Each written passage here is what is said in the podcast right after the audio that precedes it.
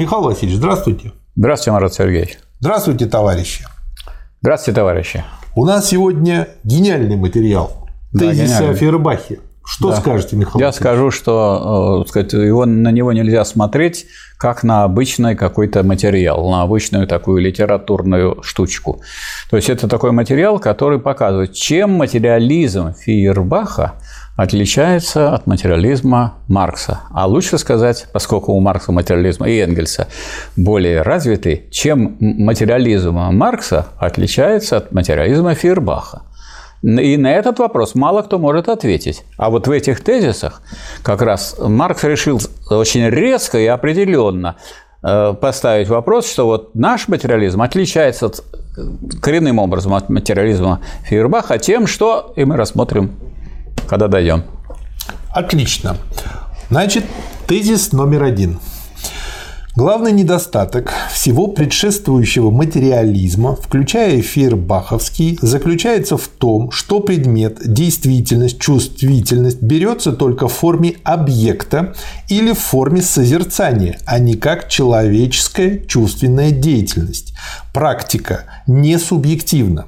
Поэтому и случилось так, что действенная сторона и противоположность материализму развивалась идеализмом, но только абстрактно, так как идеализм, разумеется, не знает действительной чувственной деятельности как таковой. Фейербах хочет иметь дело с чувственными объектами, действительно отличными от объектов в мысли, но он не постигает самую человеческую деятельность как предметную деятельность. Поэтому в сущности христианства, это название работы, он рассматривает как истинно человеческую только теоретическую деятельность, тогда как практика постигается и утверждается только в ее грязной еврейской форме проявления. Грязно-торгашеской форме да. проявления. А, ну, имелось в виду это, да. Он не понимает поэтому и значение революционной, в кавычках, практически критической деятельности. Что скажете, Михаил Ну, я хочу сказать, что, скажем, Фейербах не дошел до понимания того, что является вообще главным пунктом в материализме Маркса и Энгельса, что решающим, определяющим является общественное производство. Производство, в отличие, это не просто объект, а это деятельность людей, но организованных хоть в определенных формах. Есть определенные производственные отношения, есть э, способ производства. Соответственно, есть производственные отношения. Над ними стоит надстройка. То есть, на самом деле, материализм охватывает не только то, что относится к цветочкам, к лепесточкам, к деревьям, к рекам, он относится к обществу. А общество определяется прежде всего тем, какой там способ производства. Вот это и есть главное, что изучали Маркс и Энгельс. И получается, э, смотрите, что я еще для себя здесь отметил, э, что идеализм у Фербаха проглядывает в его материализме в виде метода. То есть, грубо говоря, можно сказать, что Фейербах, может, это не очень правильно, идеалистический материалист. То есть, в нем еще очень много в его материализме осталось от идеализма. Он не вполне изжил его. Можно так сказать? Ну, я думаю, что тут получилось, что он не столько осталось от идеализма, сколько у него материализм просто перевернутый идеализм. То есть взял его, перевернул, и идеализм превратился в материализм. Ну а чем материализм отличается от идеализма? Потому что вот идеализм означает, что есть идея, эти идеи проходят в голову, угу. потом эта идея является творческим началом, тогда да. это творческое начало начинает развивать. А у, у это все у Фейербаха пропало. Угу. А вот э, Маркс говорит, так а вот если мы возьмем э, материализм не только по отношению к природе, а к человеческой практике, к человеческой деятельности, и прежде всего к э, материально-производительной деятельности, к труду и производству. Вот примененный к труду и производству этот самый материализм означает, что вот э, решающим, основополагающим для человеческого общества является производство и воспроизводство непосредственной жизни – вот угу. это и кладется в основу. Это и вот Энгельс говорит в своей работе, там происхождение семьи и частной собственности государства, отдельный вопрос. И это вот как тезисы намечены здесь. Можно еще сказать, что вот после этого тезиса первого становится понятным, почему фейербаховский материализм Маркс с Энгельсом называют созерцательным. Да, они смотрят и говорят, что первичен, материя первична. Сознание вторично. А, а вот я, прочтя только первый тезис на данный момент, да, могу уже сразу понять, что у Маркса с Энгельсом деятельностный, преобразующий материализм. Это, во-первых. Во-вторых, э, само, э, сама деятельность человека. Человек – это же тоже элемент материи. Да. Но человека надо брать как общество в целом, а не как отдельного человека. Потому что человек вот – это, это общественный человек. Момент. Да. И вот вы когда возьмете, то тогда у вас материя получается полная, и природа, и общество. А материалистическое в обществе – это материальное производство. Вот это труд и производство – то, что вы должны рассматривать, и революционная деятельность тоже, поскольку из труда, из производства вытекает потом борьба классов, и эта борьба классов то ведет к изменению. революционную деятельность нельзя рассматривать как нечто привнесенное, да. а это как естественный атрибут, это, свойство это, этого это, общества. Это, это, это свойство не только общества, материи, потому что материя не сводится только Она к вещам. Человек-то да. тоже относится, но человек берется не как отдельный человек, а как общественный человек, то есть берется из человеческого общества с общественными отношениями, и они не просто находятся в общественных отношениях, как будто бы а, родственных, а они есть... производят, они преобразовывают материю. То есть второй пункт состоит, что он не только преобразующий, а вместо созерцательного, но он еще является сам моментом, частью да, этого мира. Он такая часть, он такой является частью материи, которая все преобразовывает. Вот если вы сейчас вот, где бы вы ни находились, мы сейчас находимся вот здесь в студии, записываем, говорим, а вот что вот здесь вот это вот, что это? Угу. Это природа. Угу. Вот это природа какая? А человечная. Да. А вот это вот зеленого цвета. А направо там стена, а это что? А это природа. А какая природа? А человечная.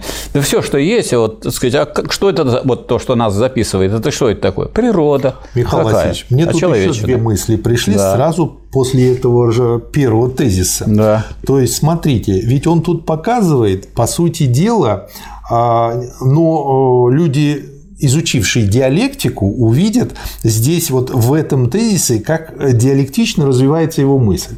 Ну вот мы очень часто говорим о том, что э, капитализм порождает социализм. И социализм, если вот диалектически это выразить, сначала как небытие есть капитализме, потом из этого проявляется, э, начинает, э, основываясь на том, что сделал капитализм, развиваться дальше. То есть, грубо говоря, из ничего становится всем. И небытие капитализма становится бытием социализма, а капитализм становится небытием. Да, то есть они как бы вот так меняются ролями. Меняются И вот здесь местами. тоже. А здесь очень интересно, вот я для себя какую пометку сделал, что вот этот идеализм, а, который был э, в голове, если можно так сказать, у Фейербаха, он породил материализм, но при этом метод мышления у Фейербаха оставался вот такой перевернутый с ног на голову, идеалистический, развивал поначалу этот материализм. И э, как бы вот э, когда это видишь уже в первом тезисе, это очень здорово показывает, насколько э, фраза, что диалектическим материализмом пронизан весь марксизм, весь ленинизм, она просто в корень смотрит. Ну очень вот верная. Я бы только отметил, что вот как раз Фейербах, его величайший вклад в том, что он насколько глубокий, так сказать, материалист, что он да. повлиял и на Марса, и на Энгельса, и они, благодаря Фейербаху, перевернулись и из идеалистов, младогегельянцев, стали материалистами. А дальше он не смог двинуться как материалист. Дальше движение материализма было связано вот с этими диалектиками, которые стали материалистическими диалектикой, а, диалектиками, а потом стали историко-материалистическими диалектиками. А знаете, почему он не смог? Вот у меня есть такое предположение. Я не помню, у кого, по-моему, у Ленина или у Энгельса есть фраза, что а, не, не вполне доученный материалист всегда проигрывает идеалисту доученному.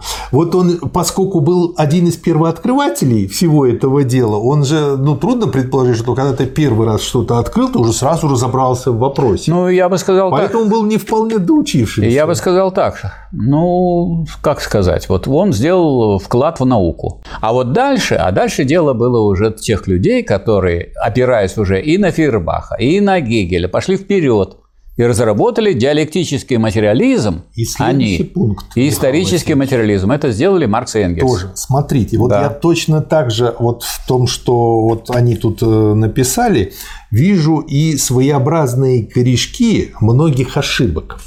Например, ну, как бы самый простой вариант – это то, что вот э, мы сейчас, как бы я цитировал, что не вполне доучившийся материалист проигрывает доучившемуся идеалисту. Но а, здесь точно так же, ведь что такое, э, если я не прав, поправьте, а, такой доучившийся идеалист? Это человек, который уже настолько оторвался от реальности, что она ему не нужна, и он э, в этом своем идеальном мире, там все идеально, все хорошо, все выводимо, все красиво, как бы, и он хочет этот неидеальный, э, как бы окружающее его пространство постоянно подтянуть под это идеальную себя в голове. И это принято называть э, таких людей теоретиками или умеющими абстрактно мыслить. Но почему-то люди, даже очень многие психологи современные, говорят, что абстрактное мышление – это свойство именно человека. Нет, это свойство не неразвитого человека. И э, получается, что корешок того, что человек стал таким теоретиком, а, как раз состоит в том, что он не вполне, вот как Фейербах, доучившийся материалист. С другой стороны, другую крайность возьмем. Сейчас я закончу мысль.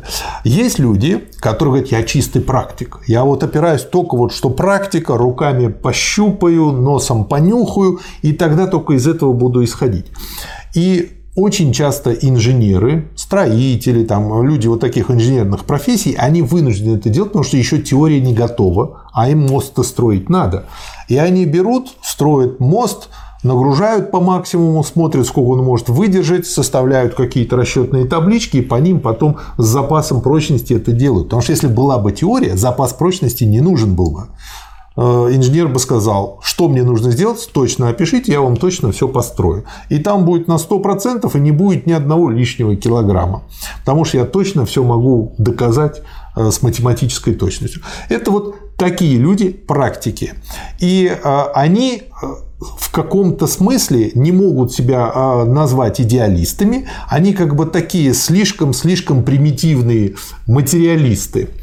А вот, собственно говоря, полноценный материалист – это человек, который следует научному подходу, научному методу, который не разделяет теорию, вот такую теорию и такую практику, а не, не делит их и не соединяет потом разделенные, а целостно подходит к делу. Вот это и будет, собственно говоря, Да, то, есть он, материалист. то есть он включает в движение материи человеческую практику, и, то есть движение общественной формы материи.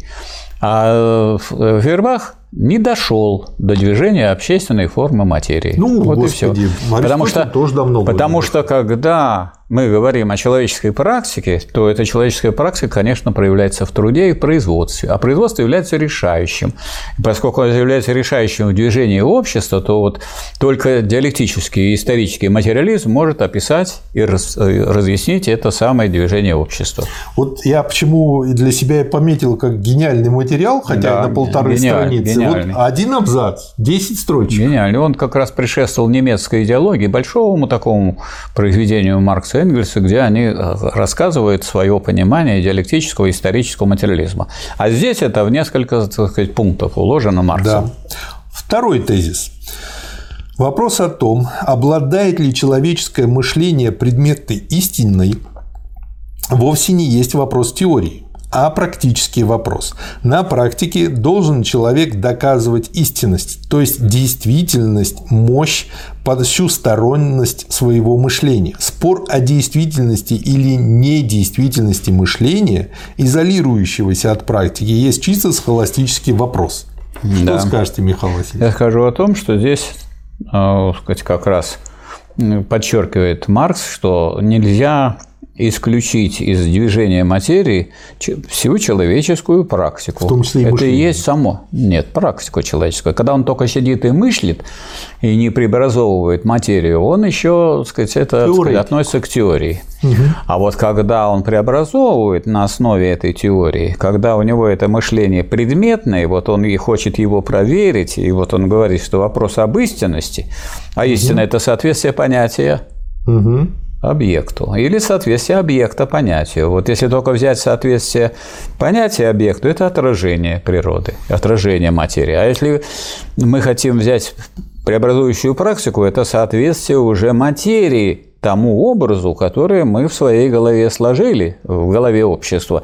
И преобразовываем эту материю. Если нам удается строить дома, дороги, поворачивать течение рек и так далее, если это все удается сделать, тогда у нас наше мышление истинное. А если мы этого не делаем, на практике не проверяем в преобразовании природы, мы создаем новые сорта растений, мы создаем новые виды животных, которые Но используются. и так животные потом не могут жить, а растения не могут существовать, то это схоластика. Они, может быть, и не могут научная. существовать без людей, а вот с Да. людьми могут, поэтому э, уже теперь появляются такие животные, которые будут домашними животными, и такие растения, как там пшеница и так далее, которые И будут возделываться человеком. помнить, что без нас они Да, существовать и поэтому мы должны собирать не только на, на, на, на корм скоту и на прокормление, собственно, людей, но и на, на посев, и мы должны их хранить и так далее, и так далее. То есть мы должны видеть весь процесс производства. То есть преобразование материи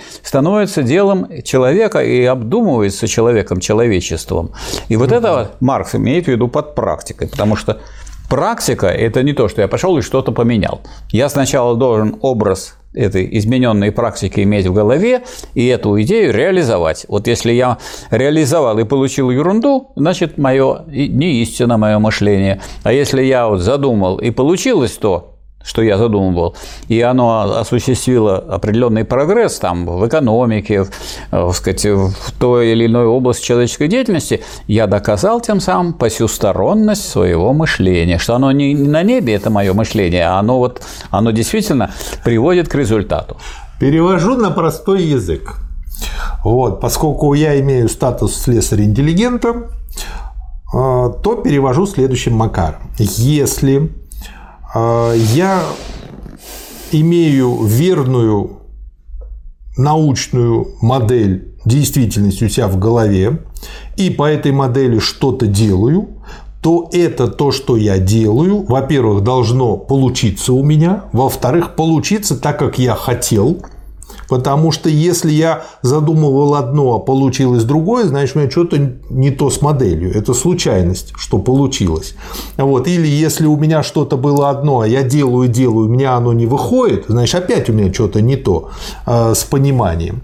То есть, Получается, что если мы действительно по науке двигаемся, то есть с помощью диалектического материализма, а это как раз наука, то у нас э, постепенно, с каждым шагом все лучше и лучше получается это преобразование действительности. А вот если мы либо не можем э, как-то запустить, и никто нас вокруг не понимает, то значит мы что-то не то делаем. Или если мы делаем одно, а получается у нас другое, то опять э, ошибка у нас.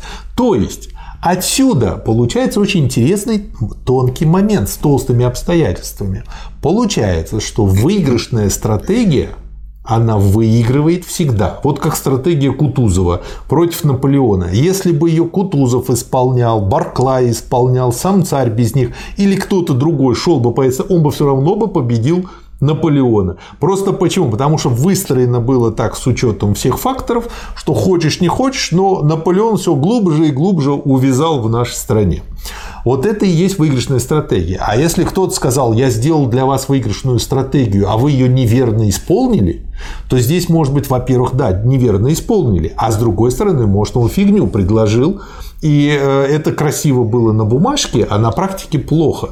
То есть, получается, наука всегда дает реальный, практически прогнозируемый результат. Если это наука истинная. Да. А истина понимается вообще в диалектике двояко. С одной стороны, истина – это есть отражение мира. Да. А с другой стороны, истина говорит о том, как надо преобразовать мир с тем, чтобы он в соответствии по законам этого мира. Да, не противоречие ему. Да, э, ну как, он в чем-то будет и противоречие. Значит, не в коренном. Как преобразовать его таким образом, чтобы, так сказать, опираясь на передовые тенденции в этом же мире, и противодействуя как раз отрицательным тенденциям в этом мире, мир изменить. Вот если э, возникает такая идея изменения мира, и эта идея преобразовывается э, методом практики, то тогда человек доказывает посюсторонность своего мышления. Вы опять используете такое сложное слово? Я не, просто не хочу использовать слово «модель», Потому что модель – это очень грубая схема, да. мертвая схема, сказать, которая не изменяющаяся. А надо, да, здесь речь идет и о движении материи и о движении сознания. Потому что даже если вы возьмете ну, проект дворца какого-то определенного, угу. скажем, возьмите э, дворец, который расстрелили, построил архитектор, надо это все расписать, все комнаты, все этажи и так далее. Но э, то, что он расписал, это то, что должны сделать рабочие под руководством архитектора, под руководством, так сказать, мастеров и так далее, и так далее. То есть, эта идея конкретизированная и э, которая собрала вместе этих самых рабочих, инженеров, практиков и привела в итоге к изменению мира. Вот на этом месте, где было просто, было просто пустое пространство, возник Смольный собор. Угу. Это же колоссально. Это же колоссально. И то же самое, скажем, и другие. А если э, будет такой архитектор, как Монферран, который был хорошим рисовальщиком, да. но до Исаакия ни одного серьезного здания не построил, да у нас и получится то, что получится, что Исаки идет на двух фундаментах, и там все время надо подкручивать. А ему мешал царь, потому что у него да. там был уже один проект, а потом дали другой проект. И, как говорится, с царем не поспоришь, поэтому Монферран был в очень сложных условиях, как вы понимаете, поэтому это, да, это, это его, его изви... изви... не оправдывает, но извиняет. Да, так, немножечко. Третий то есть, видите, какой тут э, очень важный пункт. В практике должен доказать человек истинность, то есть действительность и мощь посюсторонность своего мышления. То есть, вот как бы вы слушали, что я рассказывал, а я вам рассказываю, рассказываю, рассказываю, так, так. Он говорит, ну вот, Михаил Васильевич, ну и сделайте вот так. Получится у вас, тогда я за вас. Если у вас не получится, тогда это мне не интересно. То есть, человек должен доказывать не только, так сказать, своими аргументами, но и своей деятельностью, в том числе преобразующей. Но если идет речь не об одном человеке, а о, партии, о классе, так вы покажите, если вам удалось, так сказать, улучшить жизнь, вот удалось э, партии большевиков и рабочему классу изменить жизнь таким образом, что все с тоской сейчас вспоминают Советский Союз. Удалось. Да. И, а, и, а еще интересно, что благодаря этой самой контрреволюционной буржуазии возникшей, еще и проверка. А вот давайте попробуем убрать это все. Что будет? И получилось то, есть, то что все тоскуют. Михаил Васильевич, ведь на самом-то деле получилось очень такое диалист... это диалектическое доказательство. Это, это проверка, Было да. доказательство за, а да. теперь произошло и доказательство против. Ну, ну что, ну лучше стало. То есть точно с 90-го года у нас смертность превышает рождаемость. Ну о чем вообще говорить? А да. у нас а, при Сталине по 3 миллиона в год прирост населения был. Давайте будем говорить дальше о тезисе. Давайте. Тезис номер три. Материалистическое учение о том, что люди – суть продукты обстоятельств и воспитания, что, следовательно, изменившиеся люди – это продукты иных обстоятельств и изменившегося воспитания, это учение забывает, что обстоятельства изменяются именно людьми и что воспитателя самого надо воспитывать. Угу. Оно неизбежно поэтому приходит к тому, что делит общество на две части, одна из которых возвышается над обществом, например, у Роберта Оуэна, совпадение, изменение обстоятельств и человеческой деятельности может быть постигнуто и рационально понято только как революционная практика. Что скажете, Михаил? Я скажу, что у меня текст немножко в другом переводе. Но смысл тот же самый. Смысл тот же самый, что если берут э, материализм, понимают так, что вот есть э, материя, и есть философ, который смотрит на этот мир и правильно его отображает. Это материализм, материализм какой? Созерцательный. То есть я как бы сделал копию. ну, пусть это не фотография. Вот давайте я, значит, возьмем э, документальное кино и будем все отражать, что было. Но кино же это не жизнь. Кино – это часть этой жизни, которая отражает ту жизнь, которая есть. И все. Да. А нам нужно не кино о том, какая у нас жизнь, а нам нужно жизнь изменить. Вот изменение жизни в интересах определенного класса, да. вот это будет преобразующей практикой. И вот Ленин, э, Маркс говорит здесь о том, что когда материализм понимает так, что вот э, материя первична, а мы ее сознанием отражаем. Нет, Материю надо не только отражать, но ее надо преобразовывать в интересах чего? Человека, общества. А общество тоже часть материи. И, между прочим, это цвет материи. И, и более, так сказать, ее высокий продукт. Поэтому экономические интересы там, самого передового в материи класса, они выступают как раз теоретически выражены как неким планом этого преобразования. Михаил Васильевич, и вот тут вот я вижу, знаете, два да. косяка, которые да. очень, э, ну или там два вида грабель, на которые да. любят наступать. То есть вот тут в первом же предложении, э, где говорит там об иных обстоятельствах и изменившегося воспитания, это учение забывает, что обстоятельства изменяются именно, именно людьми. людьми то есть вот человек погруж... люди погружены внутрь, и они не только сами меняются, но они и обстоятельства меняют. Да, конечно. Но и этих самих людей, которые вот изменяют, тоже надо воспитывать. То есть здесь получается очень интересная вещь. Знаете, она мне что напомнила? Помните речь Сталина, когда он говорит, что нам нужно 500 тысяч педагогов? Где их взять? То есть э, было много недостатков э, в советском строе, который был построен, но нужно понять, что строили его те же люди, которые вчера были при буржуазном строе, мышление у них старое у многих осталось. И где взять новых 500 тысяч преподавателей. И нужно э, было, э, ну, просто поразительно людям удалось это построить. Без диалектики Сталин бы этого не смог а бы вот сделать. я сказать, беру окончание этого абзаца. Совпадение, угу. изменение обстоятельств и человеческой деятельности – то есть изменение обстоятельств само по себе может быть даже гниением да. и ухудшением. А человеческая деятельность, если она революционная, то она продвигает вперед прогрессивное, и с реакционным борется. И человеческая деятельность может рассматриваться и быть рационально понята только как революционная практика. Если у вас революционной практики нет, если не выставлена идея преобразованию мира, не собранные люди и класс не организован для преобразования мира, и он не ведет этой борьбы, то это никакая не революционная практика, а это вот мы скатываемся к этому отражению мира, который был у Фейербаха. Да, вот мы смотрим, все плохо. Вот у нас снег не убран. Ну, Михаил Васильевич, а ведь просто чтобы людей не пугать словом революционная, правильно я понимаю, что это же слово революционная практика, ну эту фразу, можно применить и к работе ученого. Он, по сути, тоже занимается да, революционной конечно. А практикой. А как же, а научно-техническая революция. Да. А революция – это же переворот. Да. Вот. Потому что если мы хотим сказать, что это изменение, это одно дело. Если хотим сказать, что революция, то вот техническая революция, когда не на 7% повышения производительности труда, а не на 10%, а на 100, на 200, на 300 процентов. А это можно сделать тогда, когда что-то такое изобретено, и такая техника создана, которая вот это вот дает. И э, еще один момент я хочу сюда добавить.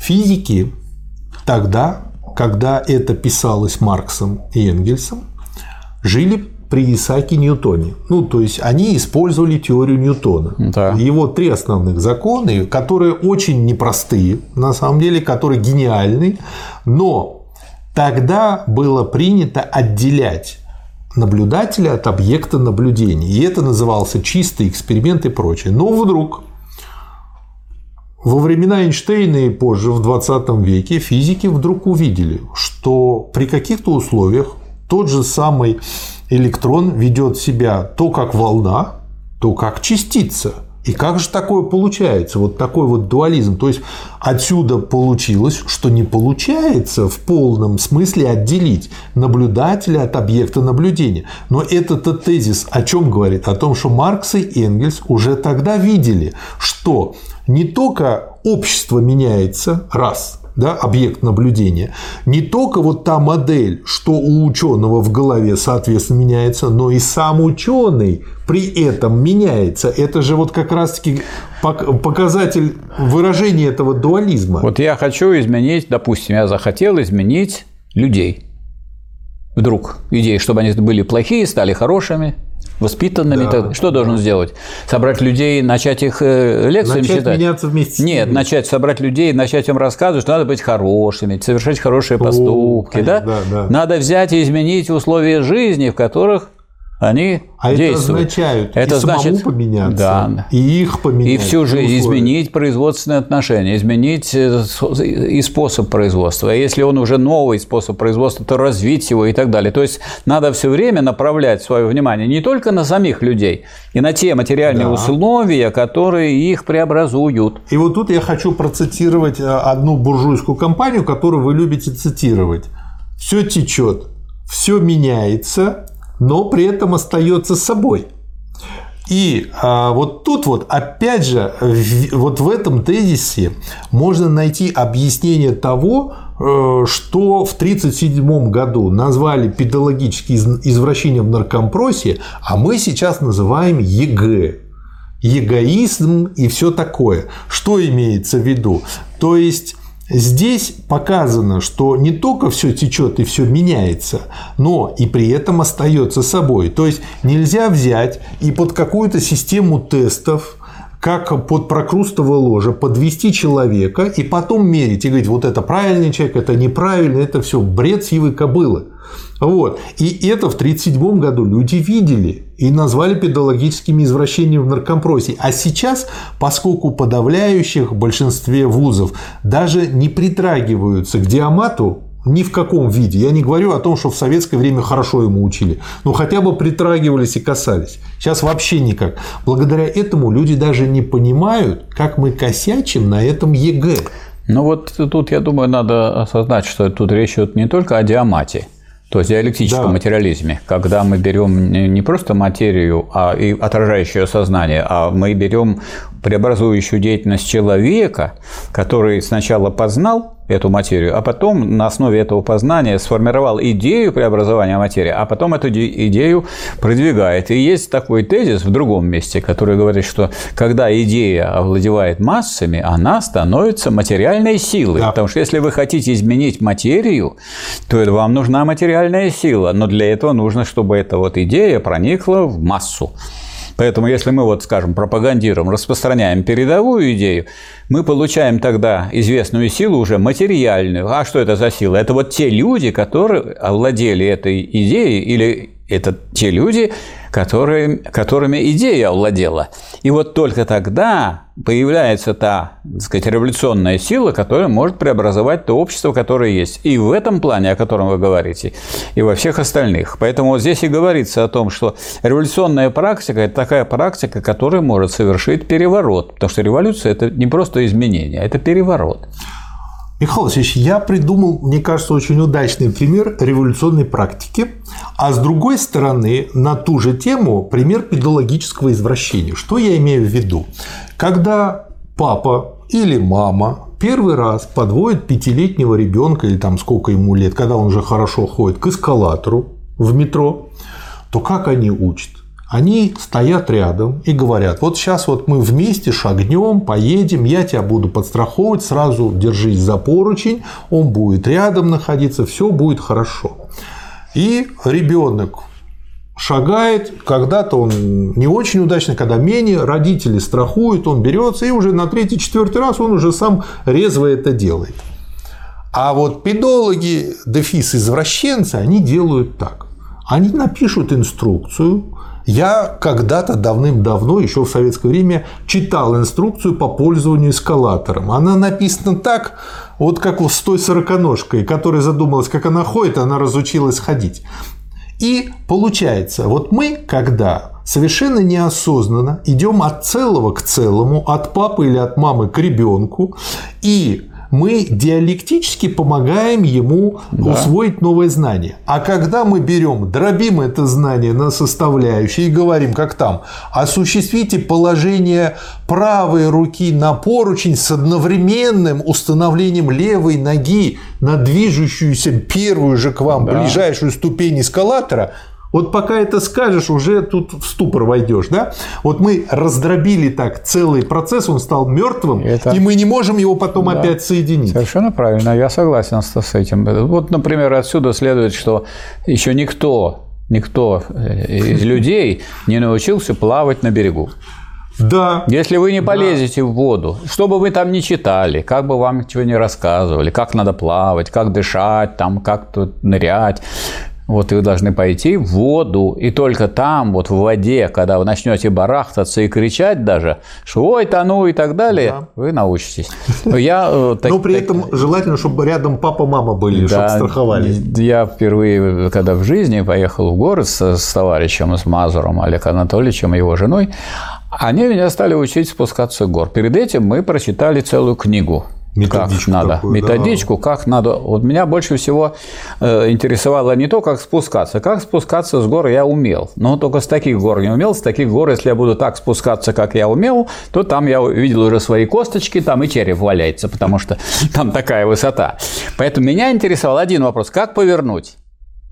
Ну, в тех произведениях, которые мы читали, нету этого.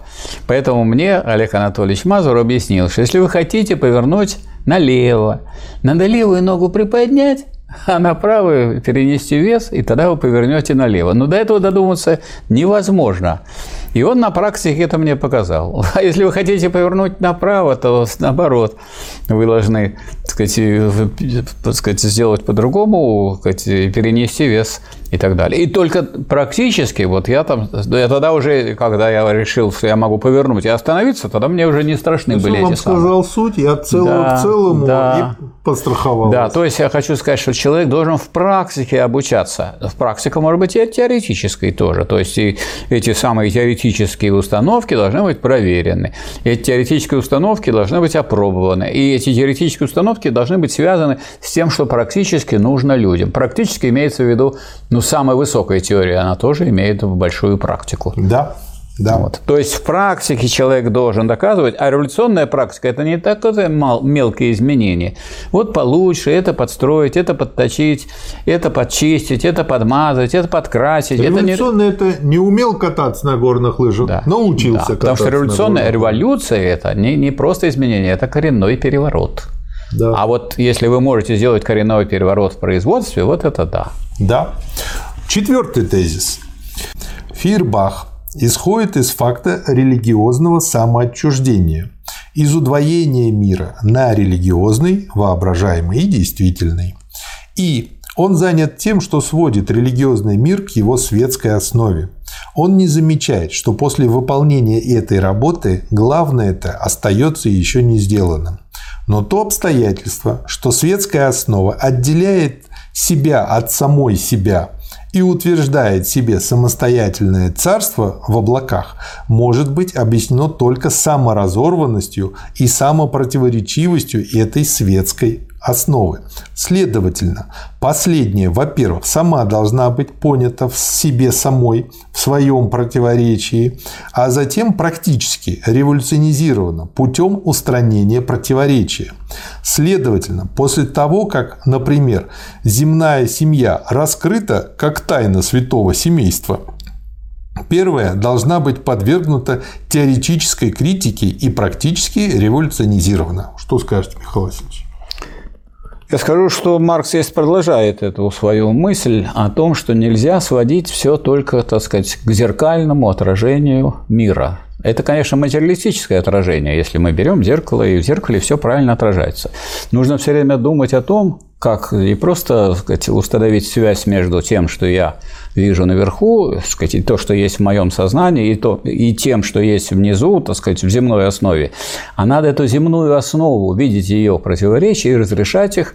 И тут встает вопрос, а разрешать можно ли в сторону прогресса? Или в сторону регресса. И вот здесь Маркс, вот еще прямо не говорит, но подводит нас к тому, что вопрос о разрешении, об устранении противоречия, не надо так понимать, что противоречий не будет. Будет другое противоречие, будут другие, так сказать, тенденции. Но надо двигаться вперед, вперед, разрешая одни противоречия, и каждый раз при разрешении противоречия, занимая в этом противоречии, в земном, которое есть внизу, а не только в голове, и в голове оно тоже есть, занимая прогрессивную позицию. Вот на чем он делает акцент. Трудно не согласиться. Но я бы добавил от себя еще следующее. а, вот в центральной части э, этого тезиса, где он говорит, что но то обстоятельство, что светская основа отделяет себя от самой себя и утверждает себе самостоятельное царство в облаках, может быть объяснено только саморазорванностью и самопротиворечивостью этой светской системы.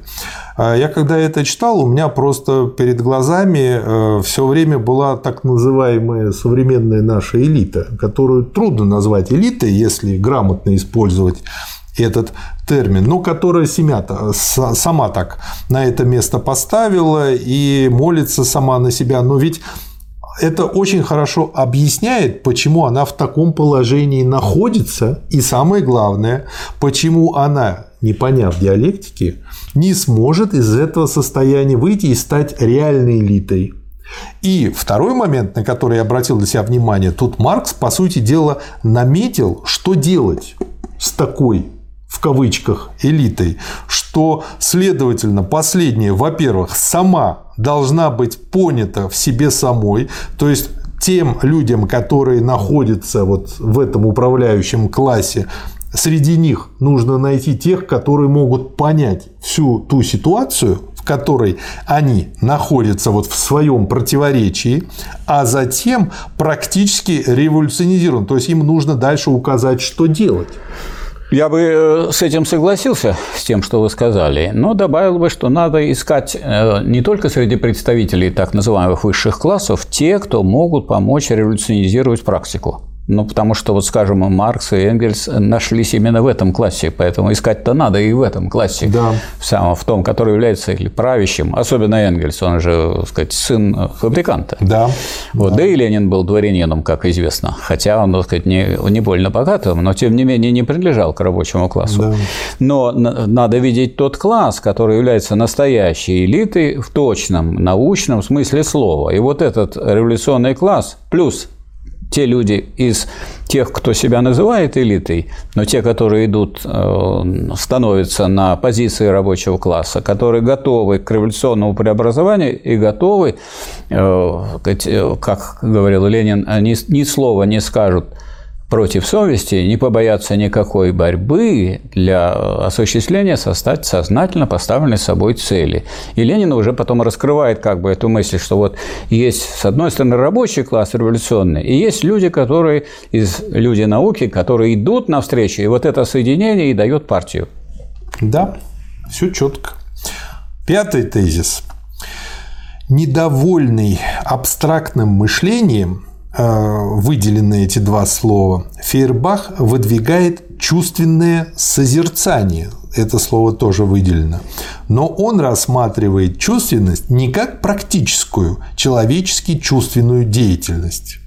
Что скажете? Михаил? Я скажу, что вот уже пятый тезис, и все время э, Маркс пытается, это очень сложно ему сделать, вытянуть тех, кто это читает, кто это рассматривает, на понимание того, что вопрос-то не в том, чтобы просто отразить что есть, и правильно отразить, что есть. Вот мы отразили жизнь, как она есть, а надо ее изменить. А чтобы ее изменить, то э, эта деятельность называется практической, даже если она начинается с теории, так сказать, практики, из того, что вы разрабатываете, так сказать, вопрос о том, как построить эту политическую организацию, как вести пропаганду, как вести агитацию, как вести забастовочную борьбу, как строить советы. То есть тут очень много теоретических вопросов, но эти все теоретические вопросы относятся к практически революционной деятельности, потому что э, действительное освобождение освобождение человечества состоит не в том, что он просто вот правильно увидел, точно изобразил, отфотографировал то, что есть, а он изменил. И из одного общества, которое и было обществом антагонизмов классовых, сделал другое, в котором противоречия, конечно, не исчезли, но это не противоречие, связанное с эксплуатацией одного человека другим, одного класса другим. Вы знаете, какой я анекдот вспомнил, читая этот пятый тезис про пьяницу которого спросили, сколько будет одна вторая плюс одна вторая. Он сказал, Но чувствую, что литр доказать не могу. То есть, получается, вот Фейербах уже чувствовал, но доказать еще не мог. Ну, это просто, ну, я считаю, нормальный совершенно ход. Я бы не накидывался на Фейербаха, ведь Фейербах э, – это тот человек, который способствовал тому, чтобы Маркс и Энгельс перестали быть идеалистами да. и стали э, материалистами. Но поскольку они до этого, как говорится, наглотались, наелись диалектики Гегеля, то они получились не такие материалисты, как Фейербах, а такие материалисты, которые выражены диалектикой. И поэтому они провозгласили и создали диалектический материализм. А диалектический материализм должен брать эту материю в движении. А если надо брать движение в человеческом обществе, не просто говорить, что вот как плохо живут рабочие, как тяжело крестьянам, как тяжело бедным, так сказать, интеллигентом, потому что тут люди делают себе деньги, а они должны им прислуживать. Нет, надо не об этом думать, а думать, как это все изменить и преобразовать. А это называется исторический материализм. То есть материализм не только состоит в этой отражательности, которую, конечно, надо взять непременно, и все время отражать, что у вас получается. Но надо преобразовывать и отражать, отражать и преобразовывать, и все время формировать идею. И вот без этой идеи, то есть без сознательной деятельности, без теории, не может быть преобразования мира, и не, не может быть преобразования общества и освобождения человечества от всех гнусных всяких явлений, которые его окружают. Да. Шестой тезис – Религиозную сущность Фейербах сводит к человеческой сущности. Но человеческая сущность не есть абстракт, присущий отдельному индивидууму. В своей действительности она есть совокупность общественных отношений. Фейербах, не занимаясь критикой этой действительной сущности, оказывается поэтому вынужденным. Первое абстрагироваться от хода истории и утверждать религиозное чувство само по себе и предположить абстрактного, изолированного человеческого индивидуума. Второе. Поэтому у него человеческая сущность может быть понята только как род, как внутренняя немая общность, связующая множество индивидуумов естественными узами. Потрясно. Что скажете, Михаил Васильевич? Ну, вот здесь самое э, гениальное вот в этом тезисе – это то, что сущность человека не надо, сущность, человеческая сущность не, не принадлежит одному человеку. Это вот э, как бы вот по сути то э, вроде бы зачаток того определения. Да, да, вроде бы. Вроде бы, казалось бы, раз человек, у него есть сущность. Да, есть сущность, но сущность человека определяется не этим человеком, а тем, что он принадлежит к человечеству. Потому что человек есть общественный человек. Вот это его общественная природа и определяет его сущность. Поэтому, если человек этого не видит, он берет его просто как природный организм. Ну, как можно взять, там, сказать, э, собачку, собачку кошечку, лису, обезьянку и так далее. А сущность человека не в нем только, а во всех людях, так сказать, во, во всем. И противоречия человеческие, они тоже, они в обществе. А вот человек, есть, э, он живет в обществе, и абстрагироваться от общества не может. А общество идет, живет в постоянном движении, в постоянном изменении. И мы, и даже без всяких особенных, так сказать, и политических партий, мы знаем, что первобытные первобытный коммунизм превратился в рабовладение. А рабовладение превратилось, как известно, в феодализм. А партии стали появляться только при борьбе за капитализм. Поэтому сейчас мы уже к этому привыкли и понимаем, что партии в этом участвуют. Но не надо думать, что в этом сущность. Сущность не в наличии партии, а сущность в том, что все общественные противоречия глубинные относятся к обществу в целом. И если человек говорит «я человек», то он э, указывает на свою связь с обществом и в целом. Он должен отрывать себя, выделять. Если он общество. выделяет и отрывает, он уже не человек. Он сам изолирует себя от человечества. И вот Фейербах не понял сущности, он понял сущность христианства, а общественной сущности человека он не понял. И не понял, что такое сущность. Потому что сущность непосредственно не дана. Сущность есть отрицание вот этого внешнего бытия. Да, внешне вот есть отдельные люди, они ходят, они что-то делают, они за что-то борются. А за что они борются? Так надо для этого изучить общество. И вот mm-hmm. поэтому вот надо понимать, что после этих тезисов Маркс и Энгельс взялись за изучение общества, чтобы, исходя из сущности человека, понять его дальнейшее движение в соответствии с тем понятием, которое формируется из, из понимания этой сущности, и с теми перспективами, которые связаны с развитием этого общества и сущности человека. Можно сказать, что нынешние наши либералы, так скажем, они сторонники в этом плане Фейербаха получаются? Нет, они, они, в этой, они понимают, что сказать, отдельный человек тоже не очень много значит. Они понимают, что вот сущность буржуазного общества в деньгах, и они за них крепко держатся. Угу. То есть они, может быть, не хотят создавать буржуазное общество или его поддерживать, но они гонятся за деньгами, а вот эти самые погоня за э, прибылью, погоня за деньгами. Я имею в виду, когда они объявляют свободу человека от всех этих правил, вот от этого. Вот здесь я вот увидел у Фейербаха как раз вот э, в словах изолированного, э, в том, что получается они вот так вот вырывают человека да, из общества, и они да. вот этого бедного да. Робинзона Круза называют свободным да, человеком. Да, поэтому они и говорят о правах человека. Угу. А вот что говорил Чернышевский, который пришел сам практически и не только к материализму, но и к диалектическому материализму. Чернышевский говорил, что э, человек человек, э, есть э, тоже, так сказать, продукт обстоятельства воспитания. И нельзя его брать, так сказать, этого человека изолированно, ни в коем случае. Да. И второй пункт, помимо того, что вот они так абстрактно его берут, здесь же Маркс делает гениальный вывод, что если вот так вот оторвать человека от общего, от общества, то получается у него единственным фундаментом, чтобы ему совсем не озвереть, это его род.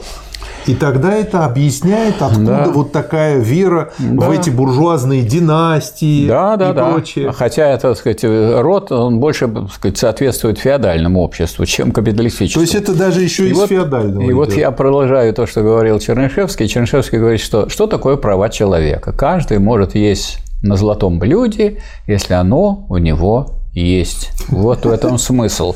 То есть, поэтому вы все имеете право. Только одни не только право имеют, но имеют и то, что они имеют право, а другие право имеют, но этого не имеют.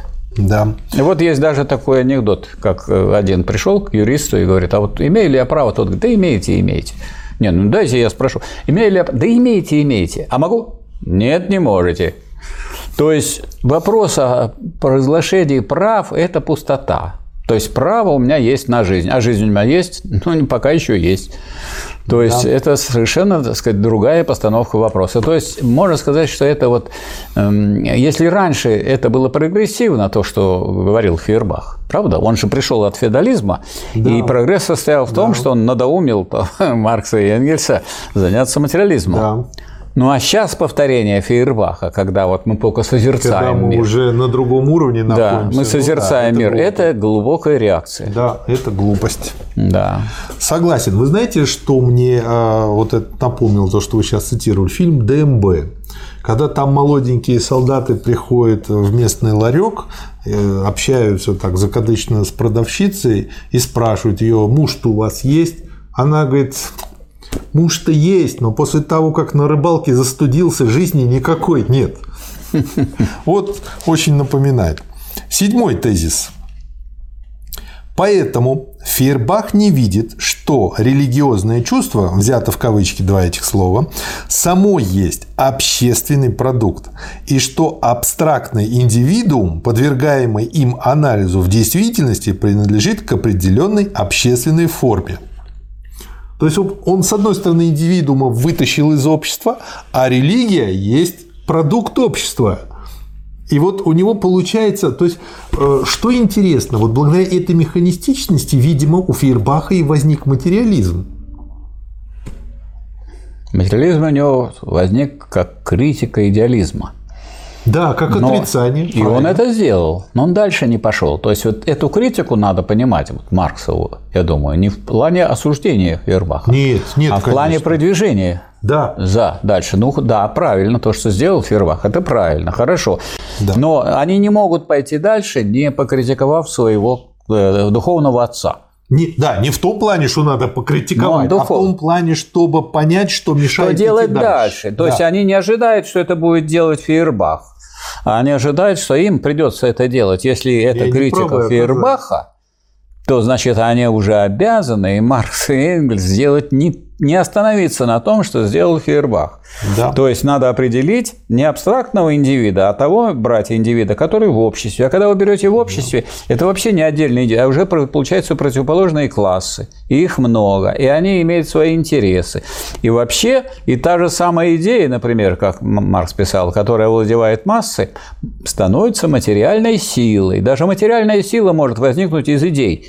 Но если эта идея владеет массами, а если вы идеи рассматриваете как идеи, полученные ученым, без того, как к ним относится вообще э, народ, как к ним относятся трудящихся, или какую роль они играют в движении общества в целом, то вы не можете понять, как э, может быть осуществлен общественный прогресс. Это очень хорошо иллюстрирует анекдот про Филина, стратега и ежиков, который всем известен. Угу. Восьмой тезис. Общественная жизнь по существу практична.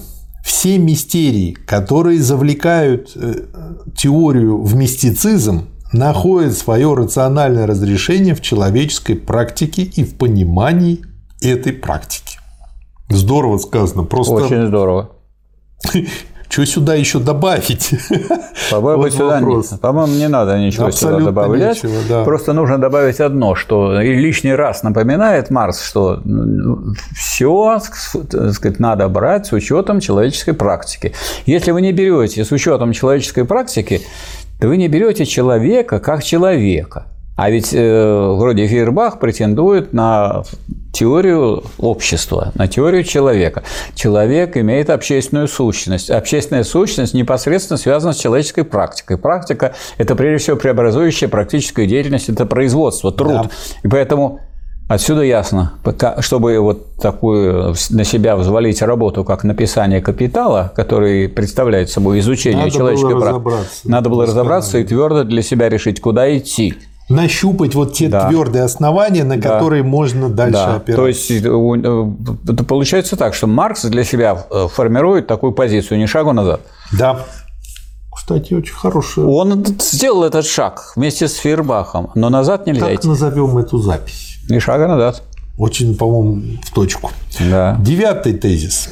Самое большее, чего может достигнуть созерцательный материализм, созерцательный выделено. То есть материализм, который не постигает чувственность как практическую деятельность, это созерцание отдельных индивидуумов в гражданском обществе. Гражданское общество в кавычках. Вот гражданское общество – это очень распространенное. Не столько теория, сколько, можно сказать, идеология, который пытая, которым э, современные, так сказать, буржуазные профессора и доценты пытаются заменить теорию общественно-экономических формаций. Потому что если это общественно-экономическая формация, то граждане разные. Одно дело граждане государства социалистического, другое дело граждане государства капиталистического, другое, третье дело граждане государства феодального. Поэтому, если вы не берете эту разницу, если не берете противоположность классов, потому что во всех трех вот названных мной обществом люди делятся на противоположные классы, то вы как раз уводите людей от э, реальных проблем, которые есть. И получается некоторое мечтание. Если вот начнутся сейчас у нас выборы, опять появятся билборды, и на них будет... Будут добрые президенты и, правильные. И, и депутаты, которые э, Честные. исходят из теории гражданского общества. Вот это вот гражданское общество, это вот такая соска для дураков, которую, так сказать, э, выставляют, и многие люди на это дело клюют. Надо от этого освобождаться. Вы знаете, мне это тезис что напомнил, а, и почему я говорю, что это прямо про сегодняшний день. А, это как раз-таки про то, что невозможно а, навести порядок в ТСЖ либо в своем подъезде. Вот если появится в современном доме, в котором вроде бы все купили квартиры и должны быть заинтересованы в том, что в подъезде срача не было, появится какой-нибудь э, жилец из этих 64 квартир 17-этажки обычной панельной и возьмет, э, взвалит на себя эту ношу, чтобы привести в порядок первый этаж, организовать консьержи, собрать со всех денег, он увидит, что вот он как тут один тут ковыряется, в лучшем случае кто-то выдал денег, а потом еще кучу претензий предъявляет, как будто он нанялся для них что-то делать. То есть есть вот у всех такое созерцание, как правильно, но нет никакой деятельности абсолютно. И это тоже, так сказать, вполне сказать, понятно, потому что с точки зрения вот этого человека, он думает, сейчас я хорошую мысль предложу, Да. и люди должны это принять. А на самом деле этими людьми, очень многими, руко- сказать, э, руководят, движут совсем разные Да. и противоположные интересы. Да. Кто-то из них соглашается, а кто-то ни за что не будет А этим кто заниматься. хочет на халяву? На халяву. кривой а почему на халяву? Да потому что если он эксплуататор по сути и по природе, он и здесь выстает как эксплуататор. Да. В самом худшем случае он скажет, я вот я дам денег и все, а я этим заниматься не буду. Кстати, э, в зоологическом музее на Васильевском острове э, есть рыба халява из породы акульих. Такая акула. Замечательно. Десятый тезис. Точка зрения старого материализма есть гражданское в кавычках общество. Точка зрения нового материализма есть человеческое общество или обобществленное человечество.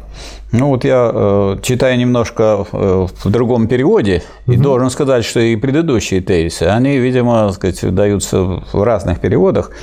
У меня это тоже, так сказать, почти написано, чуть-чуть по-другому. Точка зрения старого материализма есть гражданское в кавычках общество, точка зрения нового материализма есть человеческое общество или обобществившееся человечество.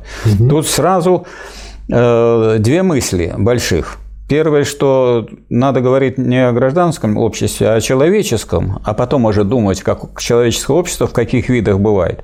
А стремиться нужно не к тому, чтобы оно было гражданское, потому что граждане, вам скажут, гражданин, пройдемте, это мы сразу видим, что у нас общество гражданское. И к нас могут при этом отправить в кутузку. Значит, обобществившееся человечество, а что такое обобществившееся человечество? Это коммунизм. Вот о чем надо думать, о движении к коммунизму, а не болтать про гражданское общество, потому что из этой болтовни никакого улучшения не бывает. И все люди, которые обещали построить гражданское общество и строить его, это пустые болтуны. То есть, этот как раз вот эти тезисы, почему тут каждый тезис так ценен, вот этот тезис конкретно показывает, как Маркс и Энгельс постепенно вывели и пришли Да. к коммунизму, Да. э, не оторванному и свалившемуся откуда-то с неба, Да. а он как Из этого развитие общества он, из этого общества, это общество, обобществившееся человечество.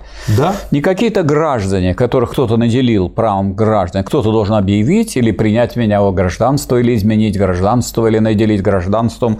А есть человеческое общество, обобществившееся. А если оно не соответствует обобществившееся человечеству, это человечество, которое привело форму этого человечества в соответствии с человеческой сущностью. Вот о чем речь идет. А вот капиталистическое общество – это общество, которое противоречит вообще самой сущности человека. И все другие классовые общества противоречат. Одиннадцатый и последний тезис. Просто замковый камень этой маленькой работы, но такой глубокой. Философы лишь различным образом объясняли мир. Слово «объясняли» выделено. Но дело заключается в том, чтобы изменить его. Изменить тоже выделено. Что скажете, Михаил? Я скажу, что у меня точно так же переведено. Наконец-то тут некуда было деваться переводчикам, чтобы они тут что-то меняли. Я скажу, что здесь, конечно, это вот э, действительно, я согласен с вами, это замковый такой тезис, что это очень хорошо, что объясняют мир. Это надо продолжать. Объясняйте, продолжайте. Но дело заключается в том, чтобы изменить его. То есть, что должны люди поставить своей задачей? Дело заключается в том, чтобы изменить его. Понятно, что э, здесь не говорится, что изменить его в лучшую сторону. Я думаю, до этого все могут додуматься. Никто не будет ставить задачу его ухудшить. Но вопрос о том, как его улучшить, это вопрос уже классовый, потому что с точки зрения буржуазии надо вот так его изменить, а с точки зрения пролетариата, рабочего класса, вот так. Поэтому вокруг этого будет вестись идейная борьба, теоретическая, ну и, так сказать, революция или контрреволюция встретится по этому пункту по вопросу о том, как его изменить. Или оставить прежним со всеми его вот гадостями и со всеми противоречиями и со всеми низостями, которые есть в буржуазном строе. И я бы вот еще здесь что добавил. Э, Люди, не очень изучившие диалектику, не вполне понявшие, могут подумать, что э, Маркс отвергает объяснение, говорит, надо изменять. Нет.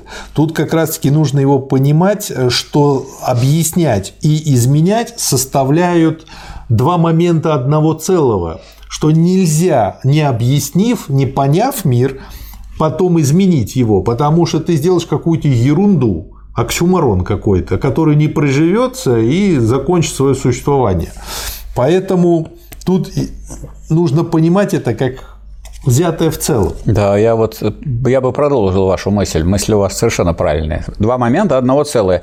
Но целое состоит в том, что надо мир изменять. Потому что, чтобы изменять мир, надо, конечно, его объяснять, разъяснять, исследовать, изучать, потом планировать, как его изменить, и потом только изменять. Да. Поэтому, То есть не на обум. Поэтому, поэтому два подхода, а целое – это одно. Это изменение мира. И вот это э, Маркс и ставит в конце замок.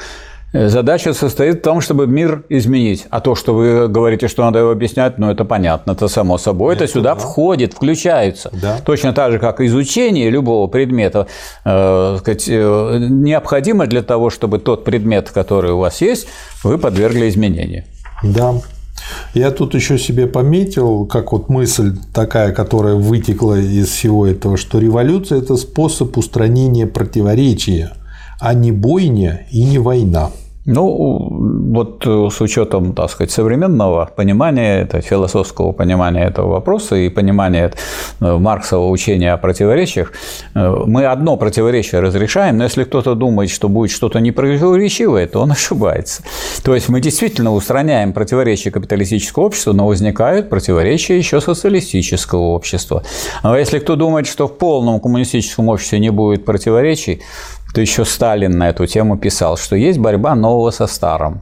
И Гегель писал на эту тему, что вот если когда новое рождается, любое новое, оно всегда слабее старого. А раз оно слабее старого, оно сначала в своей борьбе проигрывает.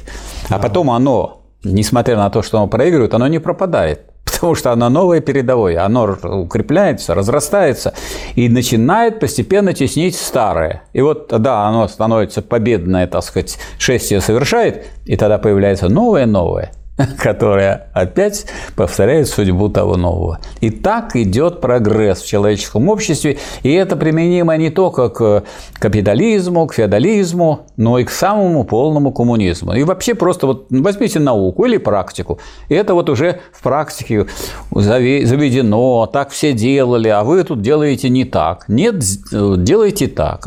А человек борется, доказывает, но он в меньшинстве. А и как бы его ни, ни били, ни сбивали, он все равно настаивает. Потом у него, так сказать, больше сторонников, потом еще больше сторонников. И, наконец, он побеждает. И когда он побеждает и торжествует, и уже ничего не хочет менять, появляются новые люди, которые говорят, нет, так не пойдет, надо вот так еще изменить. И этот прогресс. То есть не надо укрываться от противоречий. Противоречия одни исчезают, появляются другие, но противоречие между новым и старым никогда не исчезнет. И надо настраивать себя на постоянную борьбу за прогресс. Да. Спасибо, Михаил Васильевич. Вам спасибо. Спасибо, товарищ. Спасибо, товарищ.